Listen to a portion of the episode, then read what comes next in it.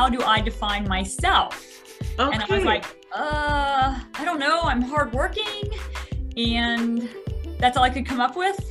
Um, how do I define success? I think success is finding you're happy. Oh. I think, and, and I don't judge anyone, and I don't like to be judged, but it's easy to do. I understand. Some people find success to be giving. Some prefer monetary things, toys. Uh, some people find just being able to pay bills, um, raising a successful family, raising uh, successful children. You know, I think there's a lot of different ways to, to find success. For me, it is finding my happy. What is it that makes me happy? And there's a lot of things that make me happy. And I've been able to to achieve, I think, you know, just about all of those.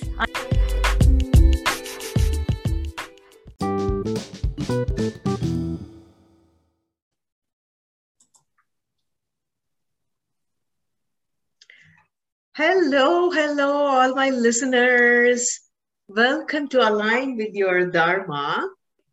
I welcome you all wholeheartedly. Thank you so much for all your support to my podcast. Um, today, I have this wonderful individual as always, um, I feel like all my guests are unique and excellent, and uh, they contribute to the community in their own way in such an excellent fashion. And uh, so today's get, guest is um, unique in her own way and a beautiful individual. Um, and I am glad I get to I got to meet her and so this individual um, is um, board certified by American Board of Primary Podiatric Medicine. Did I say that right? You did. And um, she's also board certified by the American Board of Podiatric Surgery and board certified by the American Board of Podiatric Orthopedics and American Podiatric Medical Specialties Board, diabetic, diabetic foot care. So she comes with lots of knowledge and wisdom. And she is, let's see, she's a very humble person. and uh, she got her residency um, in from 1992 to 1994 she did her residency. And she's a mentor for american association of colleges of podiatric medicine. She is a team podiatrist for the cincinnati reds from 96 to 2002 and she's also a preceptor for university of cincinnati for the geriatric medicine fellowship program she is a podiatry mentor for Ohio Foot and Ankle Medical Association. She is a past vice president for the Academy of Podiatric Practice Management. So those are some of her professional um, uh, accolades. And as far as community is concerned, she is an advisory board member for the Lakota East Sports Medicine for the schools. And she is in steering committee and she's going to tell us what it is about. Liberty Township Comprehensive Plan. She's an ambassador for West Chester Liberty Chamber of Alliance. She's board of directors for the Northern Cincinnati Foundation. She's chairman for the grants committee in Northern Cincinnati Foundation. And she is in the scholarship committee for Northern Cincinnati Foundation. She is board of directors for the power of the purse. Whew. Okay, now I can take a breath. She's such a humble individual. And we'll talk more about what it is about the power of purse uh, so she can shed some light on that. Um, I welcome Dr. Christine Titko, who is the owner of the Center for Foot Care and she is her office is located in Liberty Township in Ohio. Welcome, Dr. Titko. Thank you so much for your time today. Thank and you. talking Thank to my listeners. Thank you. Thank you so much. Um, and I forgot to mention um, that you are also um, nominated, like one of the 25 people nominated for Women of Excellence. Is that correct? That is correct. And out of the 25 people nominated, you are one of the 10 selected. Oh my goodness. I'm so happy to hear that. Okay, tell me a little bit more about what is it all about. I know you are a wonderful woman and a humble individual, and you your patients all rave about you. And uh, so, tell me a little bit about the Women of Excellence. So the Women of Excellence is a award or an honor uh, given by the West Chester Liberty Chamber Alliance, and uh, they have been doing it for I think well, actually, this is their 20th year. This is their 20th year. Uh, and the way the process works is someone in the community nominates a person, such as myself. I was nominated by Michelle Moody. Uh, and they do this without telling the person who gets nominated. So it's all done behind the scenes. And, you know, Michelle nominated me, and then she went out to the community and um, got letters of support from others in the community who have either who either feel like I have done something for them or who have benefited from something I've done or who are familiar with my involvement in the community. It's really um, an, honor given to people who have made an impact in women who have made an impact in the community of West Chester Liberty. And um, so then there's a selection committee, and the selection committee reads all of these letters of support for, for each of the nominees. And the selection committee selects somewhere between eight and 10 people each year. And then that person uh, if they're selected, such as myself, honored and humbled to be selected for sure, is then notified. And when I got notified, I was to say I was overwhelmed would be an understatement. I don't know if you've had the opportunity, Aruna, to see my video of me finding out, but all I could do was was nothing. I just sat there and teared up because these women who have been honored in the years past are are women that I know who are really truly amazing women. And my first thought was there's just no way that no way. So it's uh it was quite it is an honor. I'm overwhelmed. Uh the the strength of the women the community of the women the things that these women have done uh i can't even begin to place myself in their uh grasp but uh, they keep telling me that I deserve. So I guess I deserve. So I, will I'll go along with it for now. no, you do deserve because you are if you are able to recognize other women who got that award. Um, if you are able to recognize that that is in you. That is the reason why you're able to recognize that in other women. So I, it is a blessing and it is a blessing and it is there it, they are giving it to you because they they they see that in you. So yeah you know it's it's uh they that's what they keep telling me. But i actually nominated this year my friend jean and i was so excited when she called me the day she found out the day before i found out that she was selected.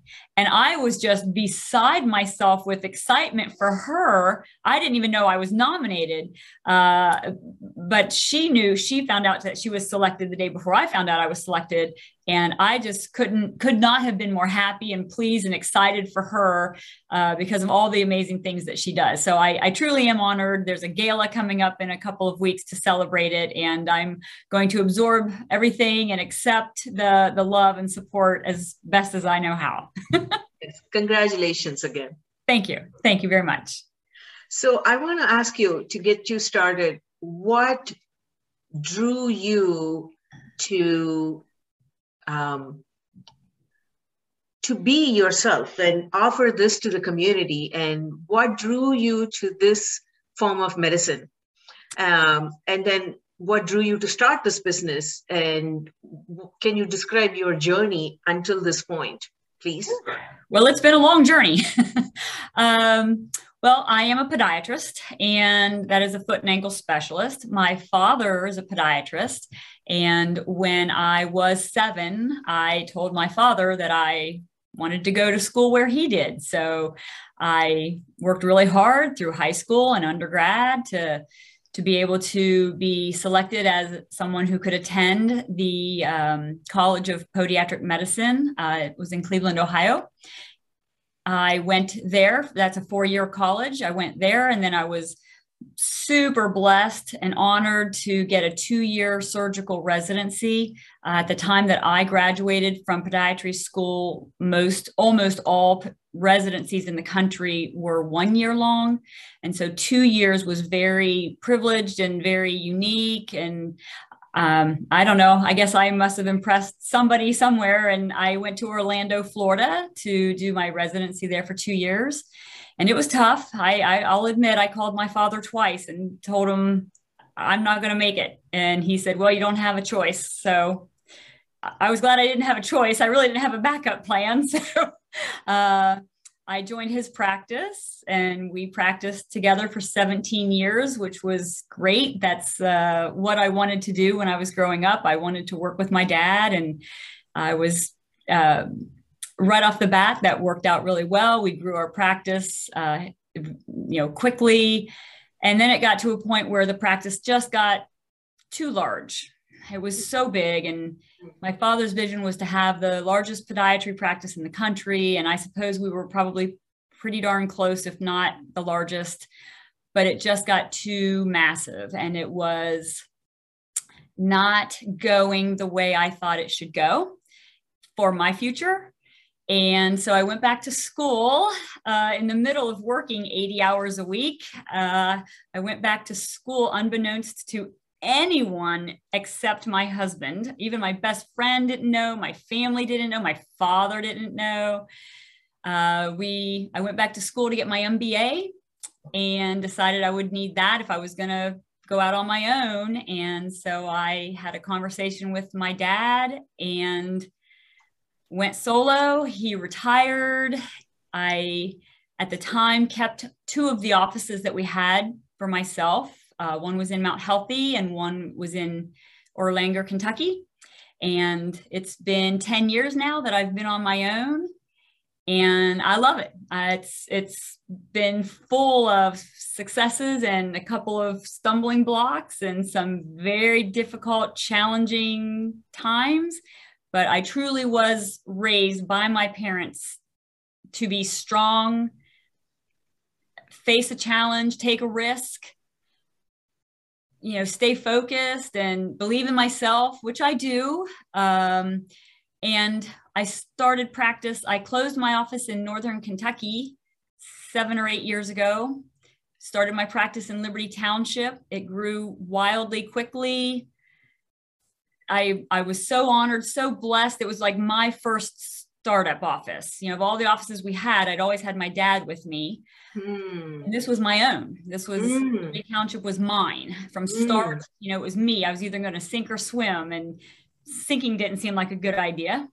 So I, um, I was just so excited to be successful in that area that I wanted to start giving back, and I mm. really got to a place in my professional world that I was able to give back. And that's when I started reaching out to different nonprofit organizations, uh, donating um, funds for needs, and it just felt good. And the more I did it, the better it felt. And that will continue.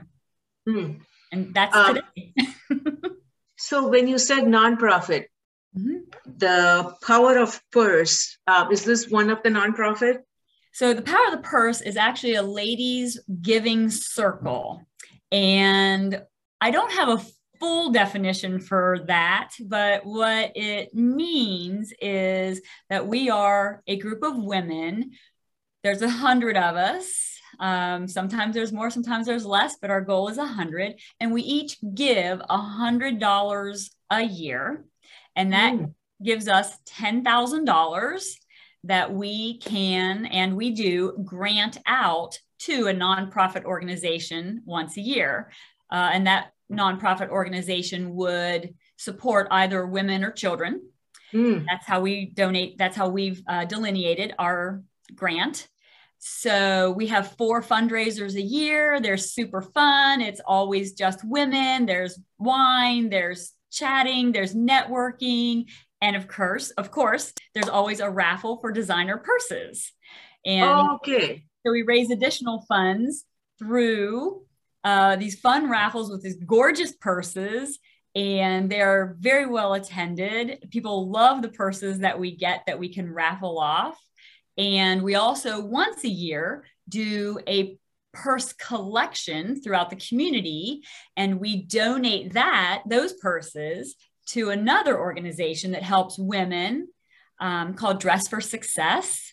Oh, and oh, yes. Yeah. And so we make this huge donation of purses to them once a year. Uh, so that is the power of the purse. Okay, so the dress for that's what I knew about the dress for success, but I didn't know the connection between the power of purse donation going to the dress for success. Yes. Yes. So the dress for success. Tell us a little bit more about. Um, um, it, I, from my understanding, I thought it is for um, underprivileged women who are trying to get into the workforce, um, who don't have access to um, like presentable dresses correct that they can wear correct yeah yeah so i'm not as um aware of their full scope but i believe that dress for success it does help women who may not have the opportunity or funds or wherewithal to to dress so there are suits dresses interview appropriate clothing uh, a purse a satchel uh, and I believe also they do some interviewing skills for the ladies now through Dress for Success. Okay, so you that is one of the nonprofit organizations you support through Power of Purse. Is that correct? Yeah, so that's the, one of the organizations that we donate uh, purses to. Now, our $10,000 grant uh, each year, that's given to a different organization. There are different uh, nonprofits who will apply for our grant every year.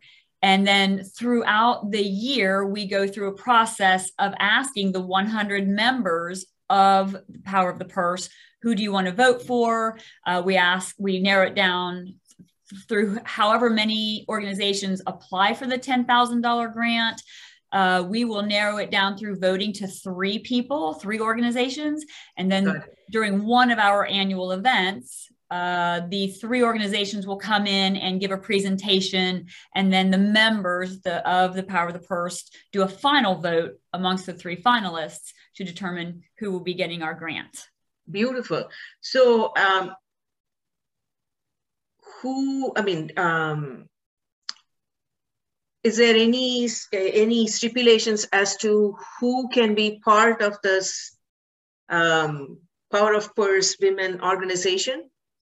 No, just have to be a woman. yes. You know, be a woman who wants to be philanthropic, help support. Yeah. Uh, we are located in the West Chester Liberty area. It is it right. is through that area. So uh, any female who's interested in giving and again it's just a strong sisterhood it's a networking yes. event it's um, we've had things like a florist come out and we all make flower uh, arrangements uh, we're about to do a wine tasting at one of the events it, and there's always food and chocolate which is you know I prefer food, chocolate. I'm a big chocolate fan. uh, you know, and then there's those designer purses that we just love. So yeah, yeah, yeah. Beautiful. Okay. um, I, I always wanted to hear about that when when I when I saw that. And I'm like, okay, I'm glad I'm you know you are able to shed some light on it. Yeah. Um, so let me ask you this. How do you define success? And Ooh. that definition of success has changed over a period of time, evolved? Well, you know, it's funny that you asked me that today because just today, my my mother and I were out shopping, and she asked me, How do I define myself?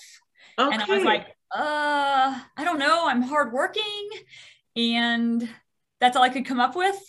Um, how do I define success? I think success is finding you're happy. Oh. I think, and, and I don't judge anyone and I don't like to be judged, but it's easy to do. I understand. Some people find success to be giving, some prefer monetary things, toys. Uh, some people find just being able to pay bills. Um, raising a successful family, raising uh, successful children. Mm-hmm. You know, I think there's a lot of different ways to, to find success. For me, it is finding my happy. What is it that makes me happy? And there's a lot of things that make me happy. And I've been able to to achieve, I think, you know, just about all of those. I love to do things. I love to be active. I love to be healthy. I live a very healthy lifestyle. That makes me happy. I am married to the best man that could possibly have walked into my life at the exact right time. Um, he makes me happy every day. I'm six i'm i have a practice that's growing i have a practice that has a positive review online because that seems to be important um, i have a staff that works with me that's that's wonderful. I, I my i have a very stressful life. It's very stressful. I'm busy. I have a lot of responsibility but i love it. And that that helps to me feel successful. I love my life. That is beautifully said.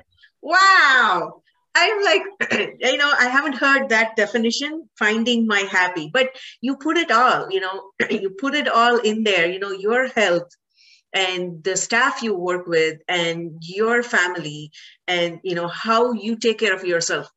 It's it's beautiful. Thank you. Yeah.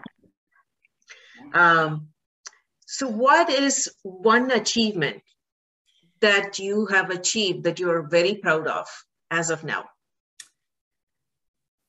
I think, hmm, well, it's hard for me to say that I'm proud of myself, but I would say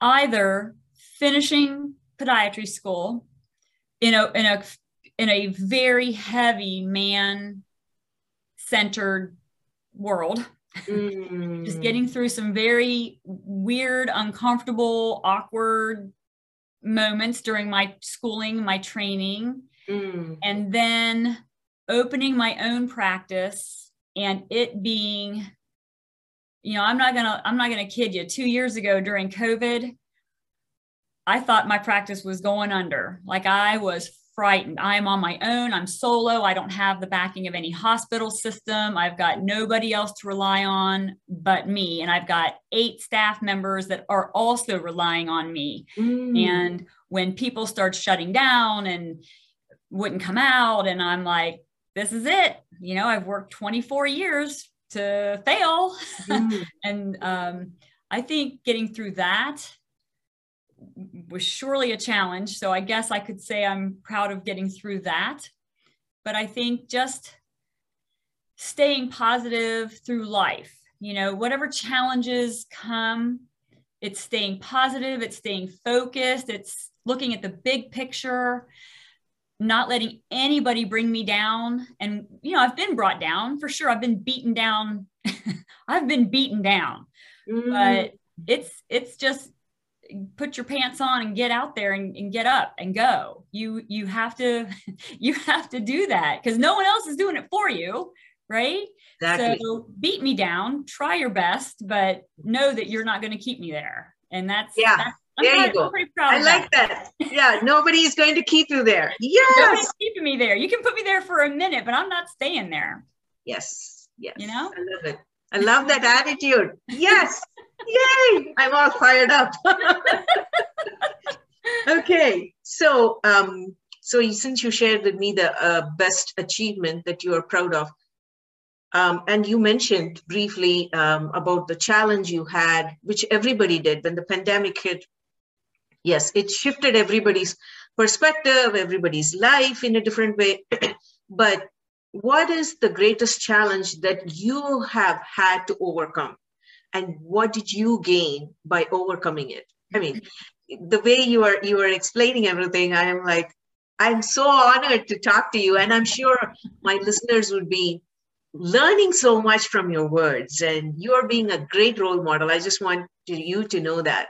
Thank you so much for your kindness. I appreciate that. Uh, i think my greatest challenge boy, there's been so many. mm. uh, I think the greatest challenge that I overcame. Oh,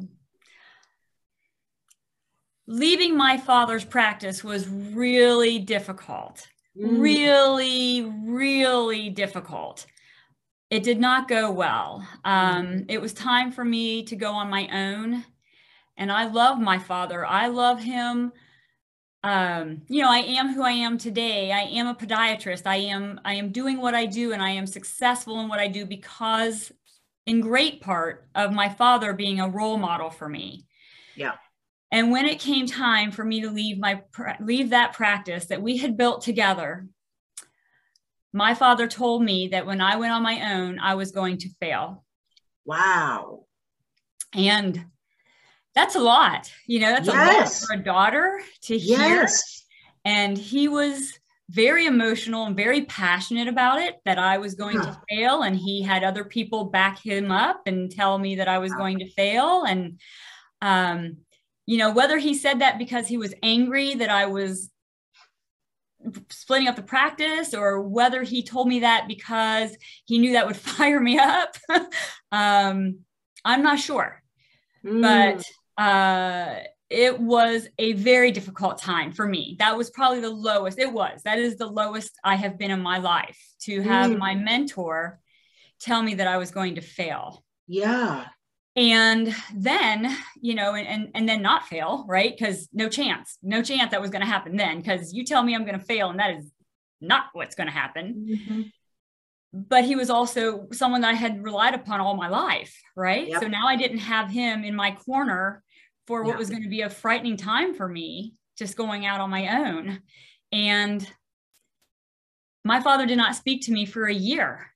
You know, the the, the man that that I am who I am because of didn't speak to me for a year. And it was that was a challenge, Aruna. You talk about like your best, dearest confidant.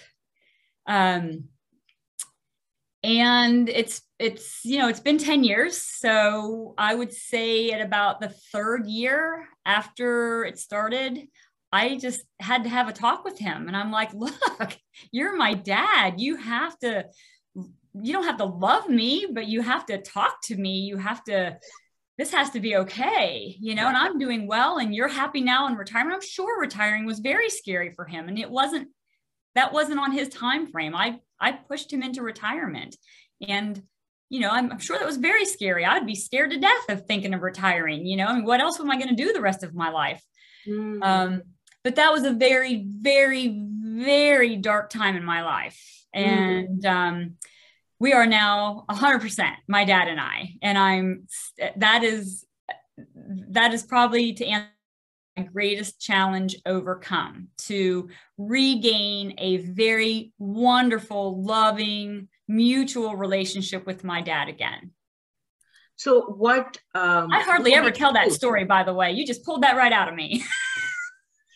Thank you for being so vulnerable. It's not easy, but um, I appreciate your vulnerability and sharing that um, because, you know, everybody everybody knows you as a wonderful surgeon and you know wonderful doctor and caring and but you know everybody has something in them that that is challenging and we need to know how they overcome that because you are you are a normal individual like everybody else right?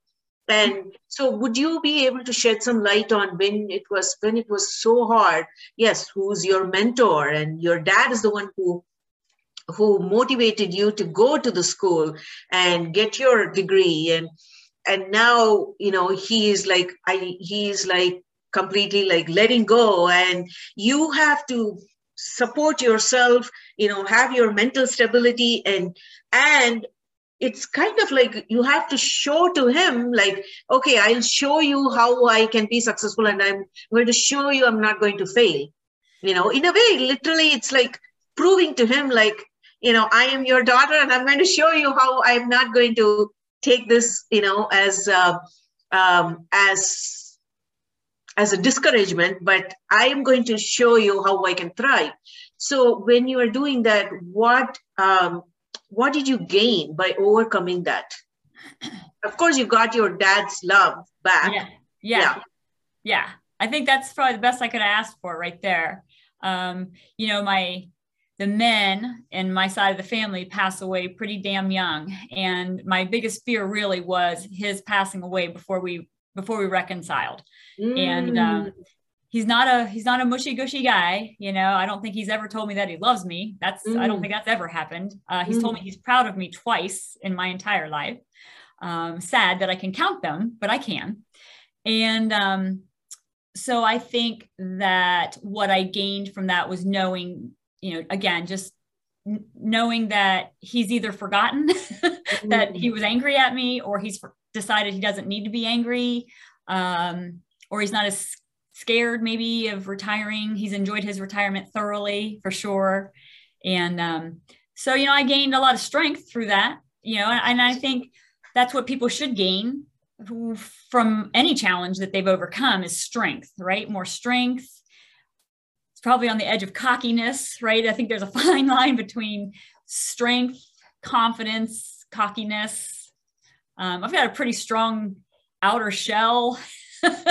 um, and I think that that just helped me to be stronger. So, mm-hmm. um, yeah, like I said, you know, I can be beat down, but I'm not staying there. So, that is a beautiful one. I can be beat down, but I'm not staying there. the quote by Dr. Christine oh my god that's a that's a good one i can be beaten down but i'm not staying there hmm uh, okay so how do you stay motivated well i stay motivated because i've got staff that i that i'm responsible for paying you know that's a big one uh, you know I, i've got my own bills to pay but i've got people relying on me to pay their bills right and so I wake up every morning knowing that. That's a heavy load for me. That's a heavy load. Um, I'm not sure they always appreciate it the way that I, you know, as much as it's on my head, I don't think it's on their head, right? They're just, they're getting a paycheck. But, um, and then I stay motivated in life just from being, I mean, I'm a truly happy person. I just, this is, this is just naturally me. I've, I've, I've got a great life. I've, I've had fun. I've done all kinds of great fun things that most people in this world don't get the opportunity or take the opportunity to do or take the risk to do. I'm married to Mr. Amazing, and that's motivating, right? Every day I want to tell him I love him and tell him how much he means to me. And, um, you know, I always have, i am a fitness freak. I've, so I've always got some race. I'm a runner, I'm an endurance runner. So I've got some race to train for. So that's just setting goals into the future. What do I want to do in the future? Pick a goal and then you just move forward to whatever that goal is. And you just move, that keeps you moving, right? Yeah. Yeah. If you have something to do, you got to work your way to do it. You can't just say, well, I think I'm going to travel to somewhere next year. You know, you have to have a goal, right? Like I'm going here, I'm going there, I'm I'm doing this, I'm going to try that. Beautiful. So I hear a lot of uh, uh, words of gratitude. It sounds like you're very grateful for for people you surround yourself. You know your staff, of course, your husband, and it sounds like you're grateful for your life and you are a happy person. I am. I'm very happy. I don't. I don't. You know, I've got bad things that happen to me. I'm. I'm. I'm human. We're all human, right? I've, that's obvious. But um, you know, I think having a positive outlook helps. Staying healthy helps you stay positive. Staying involved helps you stay positive. Um, you know, I love my mom till I would lay my life down today for my mom, but she struggles with not being happy and not having goals and not staying focused. And I, yeah. I've seen my grandma on her side, on my mom's side, and I'm like, I'm not that. I'm not, you know, I, it's, I want to be motivated. I want to be happy. I want to face my challenges and, and have sad times and hard times, but I want to come out stronger and, um, and be thankful for the challenges, right? You yes. can't have great days unless you have crappy yes. days. You got to have crappy days to have great days. I'm just grateful that my great days outnumber my crappy days. beautiful, beautiful. I love it. Yes, that is true though. we all have challenges. And it's, you know, everybody has challenges which brings them down. But it's like how we stand up, how we build that courage within us you know, and stand up back again, right? And if we yeah. are boggled down, like, oh my goodness, this happened to me, and stay down, it's yes. going to keep us staying yes. down. Yes. yes. And it's going to take longer for us to come out of that. Yes. Yes. The, the, the longer you're down, the more you're going to stay there for sure. So if you have friends, family members to surround you, support you, yeah, which which is great but you also have to be that person who supports your friends and your family right? It can't just be one way. It has to be mutual. You have to be there for them. Yes yes. Just like they're there for you. It can't just be yes. give me give me give me give me it has to be let me share let me share let me share yeah right? yeah yeah. And because that feels good too. The more you do for someone else mm-hmm. that feels good i think. Yeah. for yeah. me it does. Yes when you give you know it, it has it gives you so much satisfaction. Yeah i agree yes. with you. Yes. There is so much happiness in giving. You know it's more i feel like there's more happiness in giving than receiving. Yes receiving of course is great. Everybody loves to receive but you know there is some kind of a unconditional um, there is this unconditional uh, love and there is when there is no expectation when you're giving it's I don't know, it gives this warm feeling inside. It does. It does. It does. There was a book I read when I was a little kid called TA for Tots.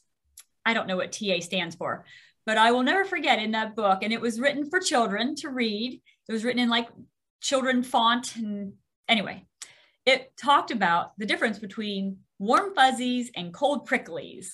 And I don't remember a whole lot from my childhood. My memories, like, I don't know, there's just a lot in there, I guess not room for everything, but that's definitely one of my most memory mem- uh, remembered childhood moments was understanding the difference between warm fuzzies and cold pricklies and mm. how the world is better if we share more warm fuzzies and not cold pricklies, right? So everybody can understand that. You know, like what the heck is a warm fuzzy and a cold prickly? I don't really know, but we know, right? And intuitively, we know what that is. Yes, yes. And um, I just, I don't know, I remember that book and it does, it feels good to, to help others, which is one of the reasons why I do what I do, you know, every day for 10, 12 hours a day. I'm helping people, helping people. Yes. I love it. I, I enjoy when people come in and they're in pain and they leave feeling better. And I, I feel like sometimes I'm people's psychiatrist or psychologist, or at least their hairdresser, you know, like hair, maybe it's just hairdresser psychology, but, um, you know, people come in and they they leave with a smile. They come in, they're hurting, they leave smiling, yeah. and um, and, and I, am not gonna lie, that feels good. That feels good to me. Yes. Yeah. You know? They're because feeling good, but I'm feeling like, good too. It sounds like you you listen as well. Oh. Without any judgment. You listen and you that that sets you apart you know you know it's interesting really that you say that because in the past two weeks i've heard three people say to me gosh, that other doctor just did not listen to me. And I'm like, well, then how do you, how does the doctor know what the problem is? I mean, if you'll listen to a patient long enough, they practically tell you what the problem is. Uh, you just have to listen instead of your own ego getting in there and saying, here's your problem, right? Just yes. give the person four minutes to tell you something. Yes. And they just, they feel heard, they feel cared about because they yes. are Yes. Instead of just get in, get out, get in, get out, get in, get out. Yeah. Yeah. Yeah. yeah. They already know what the problem is. you know, they, just want to be heard and seen and acknowledged. That's all, right? Yeah. yeah. That's all. That what we all want? That's what we all want, right? We want to be seen, heard, acknowledged, appreciated. Absolutely. Yes. Simple, basic human desires. Simple, basic. That is so right but you know, but but most people miss that. And even when they are listening, they're like not actively listening, you know. Mm-hmm. so it's important, especially especially as a as a physician, it's important, right? When because you are in that profession where the empathy and compassion is important. And that's what I noticed, you know, with you, you know, I feel like you're more caring for the individual rather than like, okay, you know, one patient after the next, let's get this going. Yeah. That's yeah. what I noticed about Thank you. you. Thank, Thank you. you. Yeah. I feel like, um, yeah, you know, that just seems basic to me. That's what I would want. That's the kind of doctors I seek out, right? I seek, I don't, I mean, if you're not going to let me talk to you, what, so my my favorite doctor of all time is my dentist. I love my dentist. Most people just can't stand the dentist, I guess. I've never even felt that way, but I have had the same dentist since I was 14. And she told me 2 weeks ago that she's retiring and I thought I thought she just stabbed me in the heart. I'm like, "No, no," right? But she's always been so kind and I mean, since I was 14, and I already knew I was going to be some, you know, I already knew what I was going to do for a living. Uh, and so I kind of modeled my my I wanted to, as best as I could, model after she just listens. Yeah. Right. Wow. Which is hard to do when you're a dentist because most time they're not talking because their fingers are in the mouth, right? But but when you're able to talk, she really listens, and uh, she's she's just a good friend of mine now, and uh, I definitely can't believe she's retiring on me, but she deserves it for sure. Wow. I was going to ask you who, you know, who are your mentors? I know your dad is, but yeah, thank you for saying that. Yeah, that is true though. And I'm glad like you you are, you know, the people who you come across in life, you are taking the good qualities in them and you are incorporating it in your life. That is beautiful. That is beautiful. That shows, you know, who you are as a person. I'll so tell you, what, what makes me what you're saying makes me think of my residency years. During my residency i had 13 male doctors training me. And there was an incident that happened that i was accused of doing something that i did not do. I did not do it. And no one could none of the doctors who were accusing me of doing it could tell me when or where i was when i did it. You know it was very sketchy. And one of the 13 doctors who had been working with me for a year and a half, one believed me when I said I didn't do what I've been accused of doing. Mm. And that that man, Dr. Curtis Wagner, I owe so much to him because all these other docs were fake. They were not genuine you know, mm. I thought they were, I thought we were all a team. You know, I'm working with them. It was hard enough working with 13 men, no doubt. But, um, you know, they did not, they did not have my back when I thought they were going to have my back. And one guy did. And for sure, Dr. Wagner is one of my mentors. He, he, I've talked with him several times since my residency. He's still in Orlando. Um, and as a result, I learned how to treat a resident right because then it was going to be my turn right when you start yes. practice then you're yes. you're training the next guy mm-hmm. and i learned a lot from those men on what to do how to act how to treat someone versus how not to treat right? yes so you have to learn the good and the bad and decide which are you going to be which are you going to do right so when I started practice and I'm starting to train residents, students, right away, I tried my very best to instill upon them those things that Dr. Wagner instilled upon me and not the other people did attributes of these other people. yes, that is beautifully said. That is true, though. you know, we learn so much from the people around us they teach us you know how not to act. Right. They do very few people learn. yeah very few people teach us how to you know be a good role model because they are they are being that model. But then you know most of them will teach us like okay so now i know i'm not going to do that to other person. Right. Right, right. Yeah. I you have to keep your eyes open and Absolutely. then decide who are you going to be like, right? Who Yes. are you going to be like? Because you could easily fall over there, right? Yes. Or you could fall over here. And you have to decide. Yes. Now, I will say that I think that my self confidence started very early. My uh, and I think that helps, right? I think that I had, I mean, I had great parents. I, my mom is a saint. She's a saint, uh, raising me and my brother. Um, but they, but they instilled self confidence in us. And I think if we could get more kids to feel self confident about themselves at a super young age, that that Yeah. stays with you. And I think Yeah. that's one of the keys if I think about like how did I really get this personality that I have that I'm so confident in myself that you cannot hold me down. Yes. I think it has a lot to do with my very early age bring bringing up, right? Um, yeah, I, I I'm grateful to my mother all the time in how she raised us to be confident by making our own mistakes, right? I made a ton of mistakes as a kid growing up, but I had to earn my uh, lashes, right? I had to um, make mistakes and and take responsibility for them. Yes. and make mistakes and learn from my mistakes and stand up for my mistakes. And uh, you know i tell my mom this. I said you know i don't remember ever having a curfew. Like i don't ever remember having a curfew at all.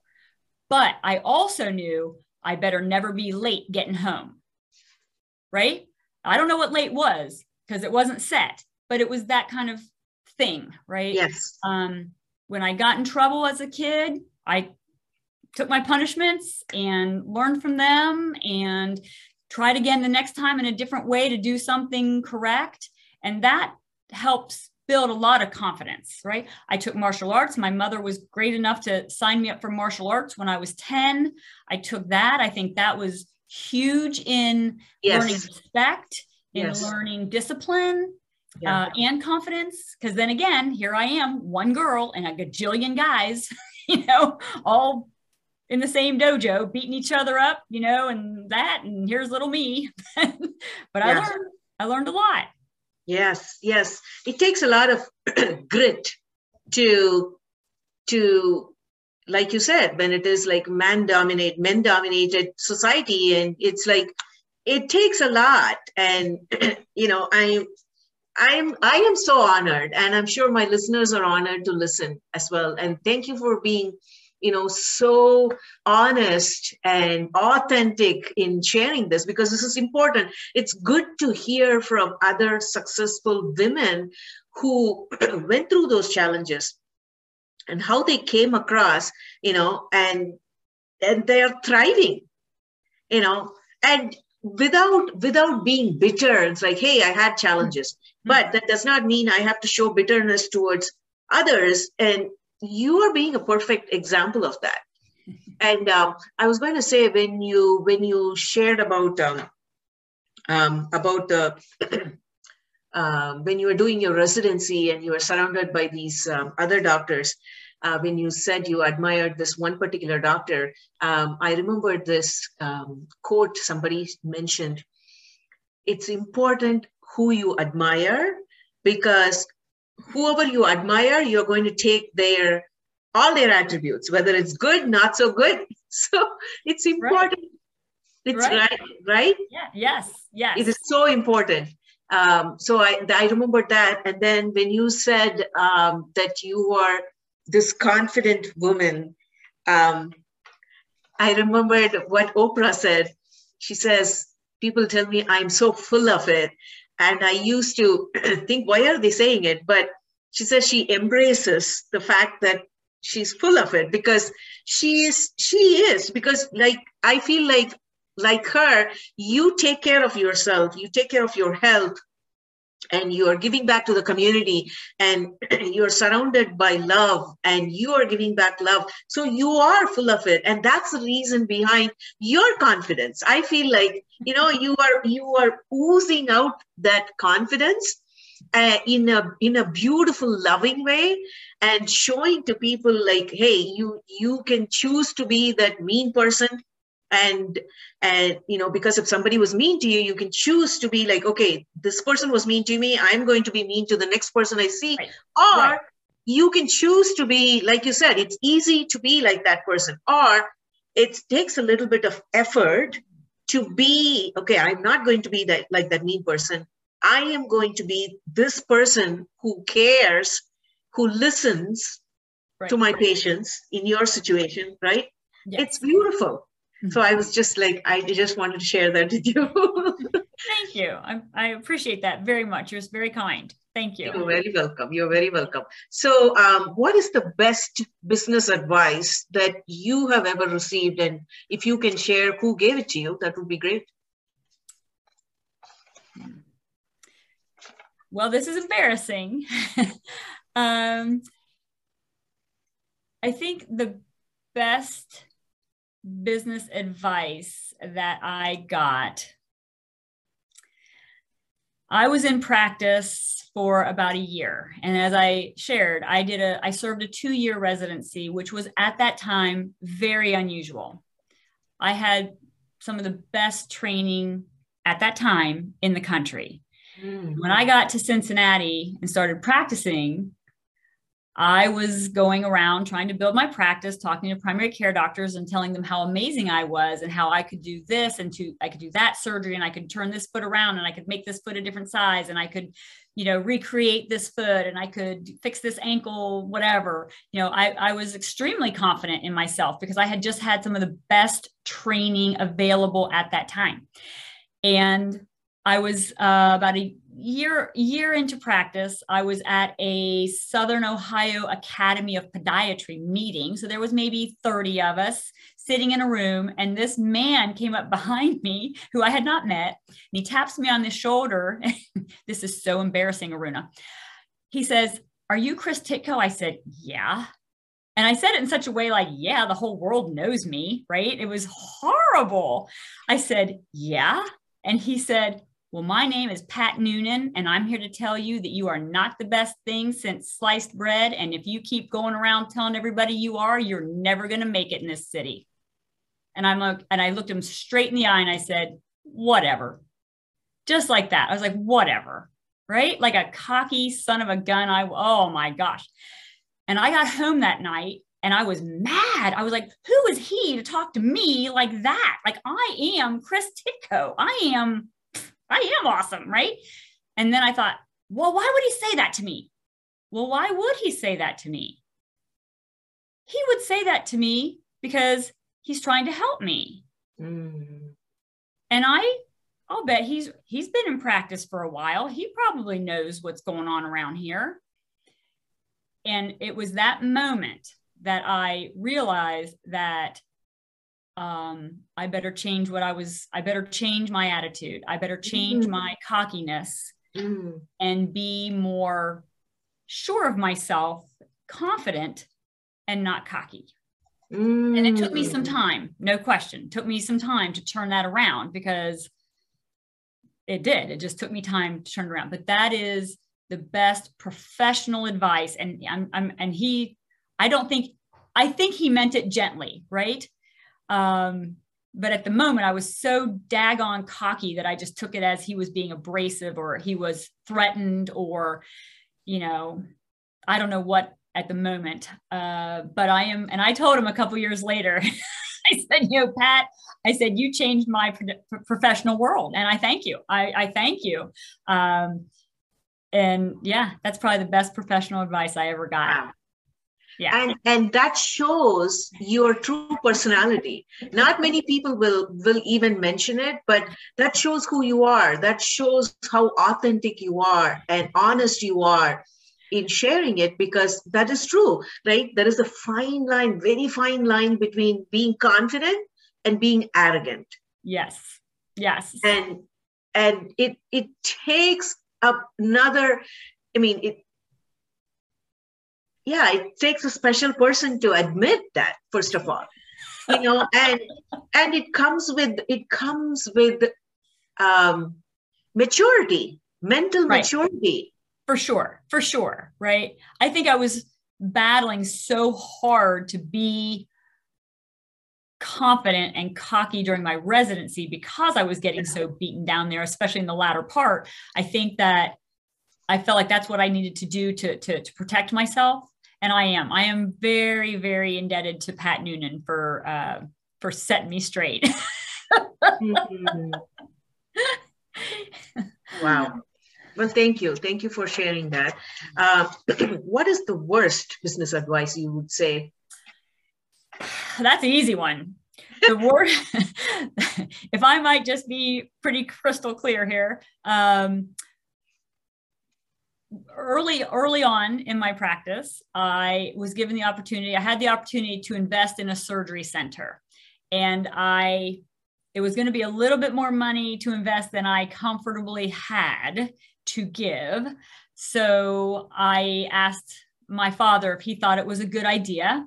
And he said no because surgery centers were new at that time in this area.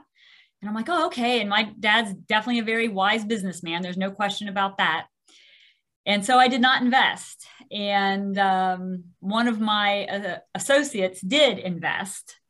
And some 15 years later, he got somewhere in the realm of $3.1 million for his little tiny investment. and I'm like, wow, that, that would have been nice.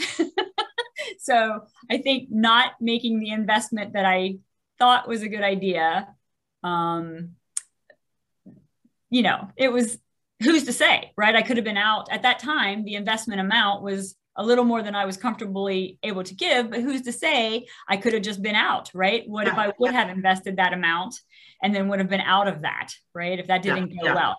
So, you know, in hindsight, it was bad, bad, bad professional information, but, um, you know, so it's, it. It's easy to yield into the ego and like, okay, I'm going to invest. Yes. yes. And I also missed out on an opportunity to invest. A friend of mine uh, owns Skip's Bagel Deli, and he's an amazing. We went to high school together, and he's just an amazing, loving, great man. He's just a wonderful man. And he opened up Skip's Bagel Deli, and he and I had only been in practice for maybe two years, and uh, he asked me for an investment, and I just didn't think I had the money to invest. And he has turned his business into a very successful business. And I, I missed out on that opportunity to be part of that. So uh, so would you say that is one of your regrets? Ooh, regrets? I don't know if I have too many regrets. Um, I will say I mm, I was married once before my current husband, and never in my life, never did I ever want to get divorced. Never. That was just not my parents were divorced when I was young, and I think that's disruptive. And of course, you don't want to stay together if you're not in love. But when I got when I got divorced, um, that was really hard. That was a failure of mine. Um, I'm much happier now, for sure. I'm much happier, and all things happen for a reason. And and I believe my higher higher being has a reason for everything. Um, but and I don't regret being married for sure. I absolutely do not regret being married my first marriage. Uh, but I think that's what comes to my mind when you ask me that question. Okay. Yeah, I I feel like you are a person who even if you come across challenges, you you learn lessons from it and you just move on and yeah. you get stronger and stronger. Yeah. I learned a big lesson there. I learned you have to talk. Surprisingly, I didn't really understand that you actually have to talk to someone for them to know what you're thinking. Isn't that crazy? Like I didn't know. I didn't know that all of my early years like because in my family there were especially with my father there was no talking it was just all no yes. no emotion no no anything like that right and so here i am marrying someone who's an amazing wow. person but did i ever tell him what i was thinking or how i was feeling yeah. no yeah. no yeah. for sure not wow and so I learned that for yeah. certain. And that has that plus my husband now, who again is the most amazing, he helps me to talk uh, and, and share our feelings so that yes. we know how we're feeling and what we're thinking. Yes. Right? And that just makes it so much easier. yes, that is beautiful. That you shed so much light. There is so much wisdom in what just you shared because how we grow up as children, you know, how our parents communicate with us, it plays a significant role in our life. Oh yeah. Right? Yeah. So Yeah. because your dad your dad did not say I love you or your dad just praised a couple of times so that you can count off, you thought by not saying words, people will understand, Mhm. you know, what you're trying to say. So that's what you were, you know, doing it in your married life. Wow. Yeah. Yeah. And you know, learning that, yeah unfortunately, you know, but you know, but All things happen for a reason. lesson. All things happen for a reason. Yes. Yes. Thank you so much for sharing. Like I said, you know, I am learning so much from just talking to you. It's it's like so many affirmations and um, just so much wisdom. And I'm sure my listeners would be very happy to listen to this podcast when I when I um, publish it. Thank you so much. Um, okay, so I know you have your routine, but what is your morning routine? So you are so confident and so bubbly, and you're staying so focused, and you're finding your happiness, and you are focused on your goals, and you gain your strength from your challenges. What is? How do you motivate yourself? What is your morning routine? Well, I would like to say I get to sleep in every morning, but that doesn't happen. Uh, I get up at five o'clock every day and uh, get to the office by about six, six fifteen.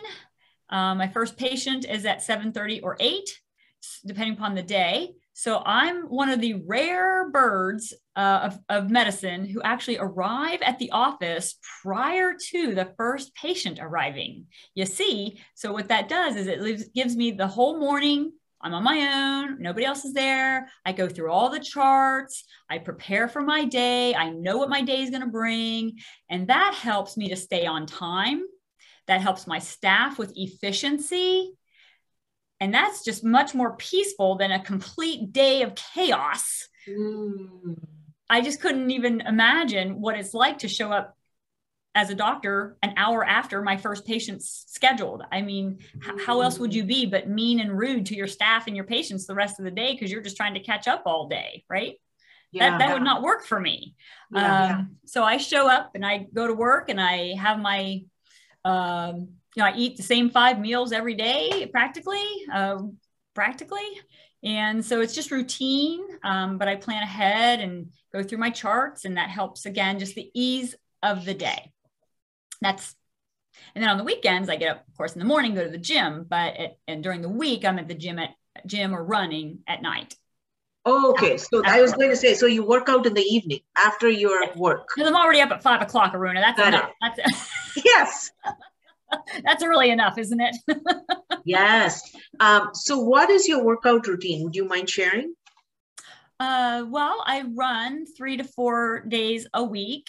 Uh, I train for half marathons and marathons, and I like running on the trail, and I also like running on the road. So, um, and then I try to go to the. I'm not going to the gym often enough. I, I should go two to three times a week, but I don't. I try to get there twice a week. Um, mostly because I also need to do some upper body workout. Like I'm pretty strong there on the lower extremities, but uh, my upper body, not so much. And I have my grandma's arms, right? That flab under the arm, yeah, grandma arms. So, um, you know, I try to eat clean. I try to eat clean every day. And, um, you know, it, I have maybe one cup of coffee a day. Gotta have a cup of coffee. I used to not drink coffee. Then you get addicted to that stuff. Woo wee. Yeah. But one cup a day. That's it. That's my limit. Um, so I have that in the morning. You know, eat clean, live clean. It, it works. Oh, wow. I love your energy. okay. Um, so you shared with us what your typical day and typical morning looks like. Um, do you have any favorite business tool, resource, any app that you use that has helped you? No, I'm kind of old school that way. Um, I'm old, you know, we, of course, we have electronic medical records instead of paper charts. Nobody's, I don't think anybody has paper charts anymore, I hope. But, um, you know, we do a lot of state of the art treatments in, in the office. We do a lot of laser, we use platelet therapy, we use regenerative cells, we do joint lubrications. Um, we have a microwave energy uh, machine we use for warts. So I like doing very up to date, high technique uh, modalities for treatment. I am trained as a surgeon and I did surgery, a plethora of surgery the first 20 years of my practice. But now I'm learning that there's so many great ways that we can get people better without taking them taking them to the operating room. And their recovery is stronger, their recovery is quicker, there's less downtime. Um, you know, we used to have surgery used to be our only option to treat an ankle sprain or a ligament rupture or a tendon rupture or arthritis. We would only address it surgically because that's what we knew to do. But now, with all the biologics that are available with platelets and stem cells and um, joint lubrication and hyaluronic acid, and now we even have a fat pad replacement for people. So we can take someone who's maybe a, a an, um, a person over the age of 50, say, or someone who prefers to wear high heels that push the ball of their foot into the ground, we can actually put a fat pad replacement in when the ball of their foot, they've lost their fat pad from pressure or time or age. Um, it's amazing. I mean, there's just so many up to date things and new technologies available in my world as a foot and ankle specialist that rarely do I do surgery anymore.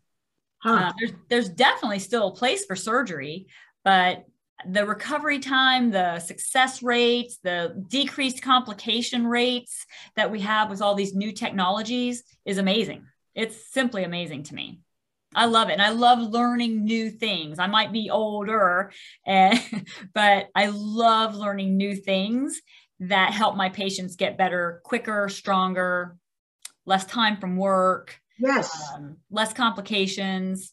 It's it's very fulfilling to me to see success um, for my patients you know, I have, a, I do have an ego. I mean, I know you think I'm all kind and wonderful, and I appreciate that, but I do have an ego. So I like to be successful, and success for me is also success for my patients, right? Absolutely.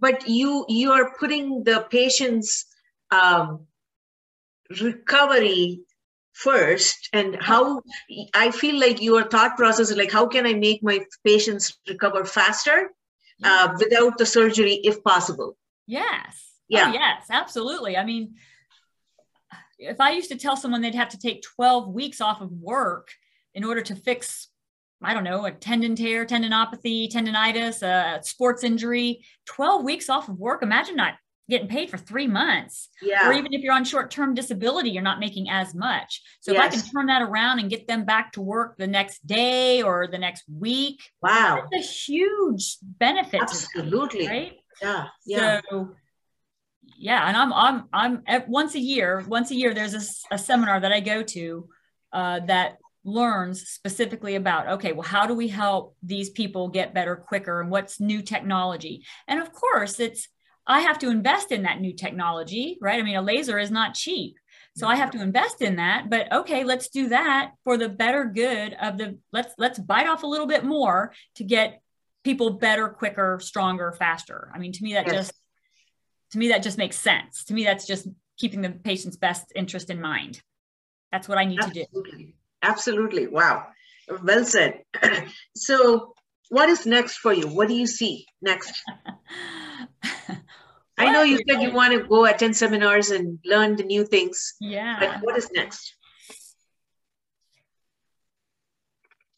Well, there has to be something, doesn't there? There does need to be something. Uh, let's see. I would like to see myself. I don't want to retire yet. I'm having a great time doing what I'm doing.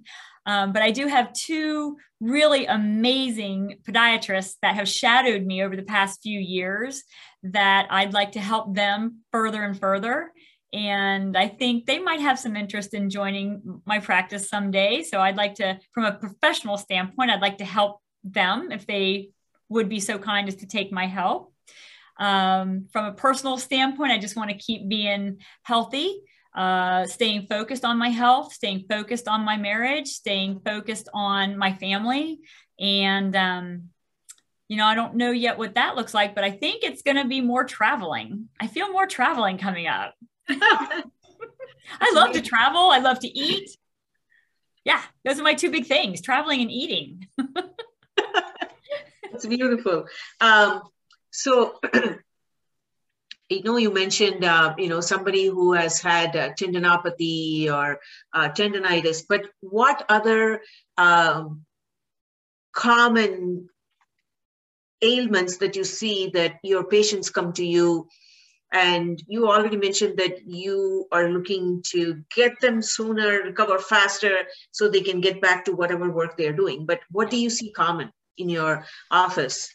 Probably the most common thing I see is heel pain. So ah. people have heel pain, uh, they will frequently call it heel spurs or plantar fasciitis.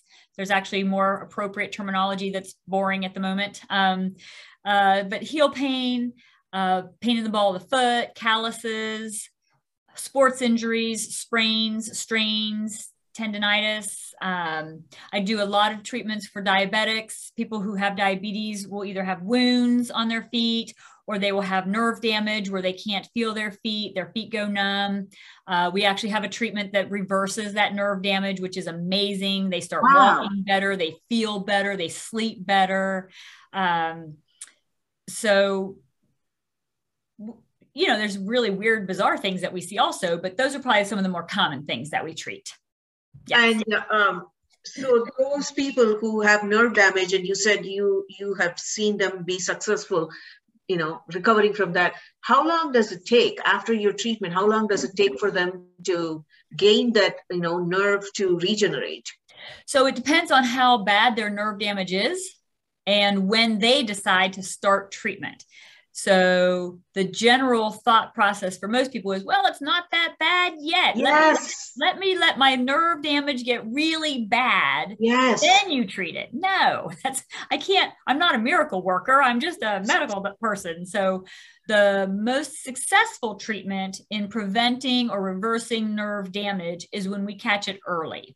Yeah. And so if we can catch early nerve damage in someone who has diabetic neuropathy or alcoholic neuropathy or B vitamin deficiency neuropathy, if we catch that early when they just start to have numbness or tingling in their toes, they're they're back to feeling um, full sensation usually within about five weeks. Wow. Yes. You know, and that means that they can walk stronger. They're not stumbling. People who can't feel their feet, they stumble, they fall, they, you know, it's dangerous for them. Yes, uh, yes it's painful, but you know waiting until you're numb to your knees i can't i can't i can't help that you know um, but i want to help you in the early stages and be successful getting you where you want to be. Wow. Hmm. um, i do want to ask you how do you unwind? And how, what do you do to recharge? Well i think i wind down if I can take a run or go to the gym after work, that helps me a lot. Mm. I like red wine. So that helps a little. And truly, from the depths of my heart, the way I unwind the best is just cuddling up with my husband. Aww. We cuddle, we watch TV, we just sit and talk, or we don't talk. Being next to my husband is the most calming, loving feeling that every person in this world should be allowed to feel. Oh, that's so sweet. That is so sweet. It's true. um, how do I rev up? Just get up. You know, I'm, I'm, I'm, I'm, I'm blessed to be, I am blessed to wake up every morning, right? Like, aren't we blessed every day we wake up? Because not everybody gets that. Not yes. everybody gets to wake up. Yes. Even though we go to sleep thinking like, okay, we are going to get up. Nobody's promised that next morning. No. no. Yes. Thank you, know, you for I, mentioning that. Yeah. I think that just some days are easier to get out of bed than others, right? But so far, knock on wood, every morning I wake up. Mm-hmm. And that that really does that that's good, you know? Uh yeah I just ran a race uh, last weekend, the Marine Corps Marathon, and at mile 20, there was a gentleman receiving CPR. Um, he had had a heart attack, and um, that was really hard to see. Yeah. Uh, really hard. Like, not just because you're trying to run six more miles after running 20, but you're like, oh my gosh, this man's not going to make it. And I just saw him getting chest compressions, and that's not good. Right. And so my whole mind for the rest of the race and the rest of the day was what's his family doing at the finish line? You know, they're waiting for him. How long does it take for them to learn that he's not coming in or, you know, um, how does that ch- like the whole how does that change the every aspect of his world and everyone that he's touched, right? Um, I did find out subsequently that he survived. Oh, good. And yes, uh, it took me three days to learn that, but um, you know that's that's again, it's you don't know what tomorrow brings for you. You just don't know. So I believe you should be grateful, thankful for everything that you have. Wow. You're just a wonderful, wonderful individual. um, I'm just, I'm just, I'm grateful for talking to you. Okay, any question did I not ask that you wish I had asked? Um, I don't think so. I would like to put a big old shout out to my husband, Tom. He is my lifesaver. Um, he has saved my life three times. Once he saved my life um, from an emotional standpoint. And once he saved my life from a very dark space. And he has also helped me save my life financially. So mm-hmm. he is a partner that I believe that if the whole world was in love the way I am with my husband, the world would be a better place. Um, wow. So I want to put a shout out to my husband, Tom Stanforth. He is amazing. And no, he can't hear me right now. I'm just saying it because I feel it. beautiful. That is so beautiful. Okay. Um, and um, I'm, I'm going to put your Facebook page so people can connect you there as well. And then um, um, your, your LinkedIn page, is that a good one for you, for people to connect with you? Probably. Okay. I don't, I don't use LinkedIn a lot because I'm not usually looking for a job. Okay.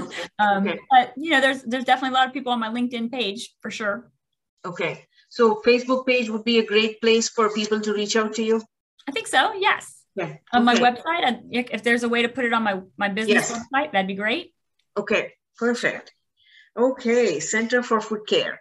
Yes. Yes. Okay. Thank you so much. I Marina, thank you.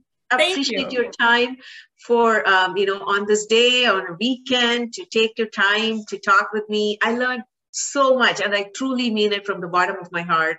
And you are being such an inspiration for all women.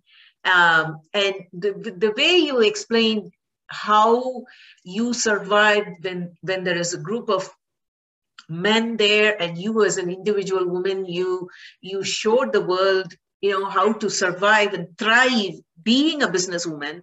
And at the same time i also realized when you said uh, dr pat came and told you uh, you know how to change the attitude you took it. And you you did not let your ego you know come in the middle. And that says a lot about who you are. You know instead of just like you are humble and um, a confident woman, balanced. Thank you. So thank you. That's how I feel. And um, thank you so much for your time. Appreciate you very much.